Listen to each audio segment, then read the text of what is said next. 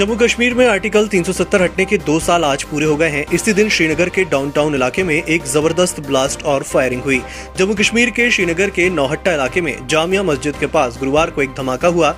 इस घटना में कोई हताहत नहीं हुआ है। इलाके में तैनात सुरक्षा कर्मियों ने विस्फोट के बाद हवा में कुछ गोलियाँ चलाई। टोक्यो ओलंपिक 2020 में गोल्ड मेडल के लिए उतरे भारत के रवि कुमार दाहिया, रूसी पहलवान जुवर युगे से हार गए और उन्हें रजत पदक से संतोष करना पड़ा। संतावन किलो भार वर्ग के इस मुकाबले में रवि फाइनल में पहुँचने वाले दूसरे भारतीय पहलवान हैं। इससे पहले सुशील कुमार 2012 में फाइनल में पहुँचे थे। पेगासस जासूसी मामले से जुड़ी नौ अर्जियों पर सुप्रीम कोर्ट में गुरुवार को सुनवाई हुई। ये अर्जियाँ पत्रकारों, वकीलों, सामाजिक कार्यकर्ताओं और एक्टिटर्स गिल्ट ऑफ़ इंडिया की तरफ़ से दायर की गई हैं। पिटिशनर की मांग है कि पेगासस मामले की एसआईटी जाँच करवाई जाए।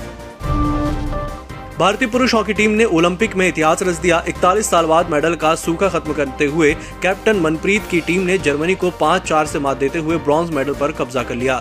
इसके बाद देश भर में जश्न और बधाई का दौर शुरू हो गया। प्रधानमंत्री नरेंद्र मोदी ने टोक्यो में मौजूद टीम से जीत के तुरंत बाद मोबाइल पर बात की। पाकिस्तान में एक बार फिर कट्टरपंथियों ने मंदिर को निशाना बनाया है। ताज़ा मामला पंजाब के भोंग शहर का है। दिन दहाड़े मजहबी उन्मादियों ने स्थानीय गणेश मंदिर को निशाना बनाया। मंदिर में तोड़फोड़ का वीडियो सोशल मीडिया में तेज़ी से वायरल हो रहा है। पेगासस जासूसी कांड और महँगाई के मुद्दे पर यूथ कांग्रेस ने आज संसद के बाहर प्रदर्शन किया। हज़ारों कार्यकर्ता संसद का घेराव करने पहुँचे। इन्हें रोकने के लिए पुलिस ने वाटर कैनन से पानी की बौछारें की। प्रदर्शन में राहुल गांधी भी शामिल हुए। इस प्रदर्शन में शामिल होने के लिए देश भर से कार्यकर्ता दिल्ली पहुँचे थे। असम और मिजोरम के बीच सीमा विवाद से पैदा हुए तनाव के माहौल को कम करने के लिए गुरुवार को दोनों राज्यों के मंत्रियों की अहम बैठक हुई।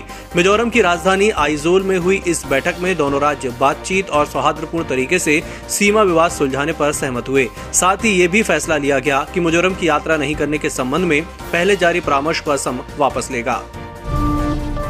शेयर बाज़ार गुरुवार को लगातार चौथे दिन शानदार तेज़ी के साथ बंद हुए। सेंसेक्स ने कारोबार के दौरान चौवन और निफ्टी ने सोलह का रिकॉर्ड स्तर छुआ और अंत में सेंसेक्स एक सौ तेईस अंकों की तेज़ी के साथ चौवन हज़ार चार सौ बयानवे पर बंद हुआ। वहीं निफ्टी पैंतीस अंक की बढ़त के साथ सोलह हज़ार दो सौ चौरानवे पर बंद हुआ।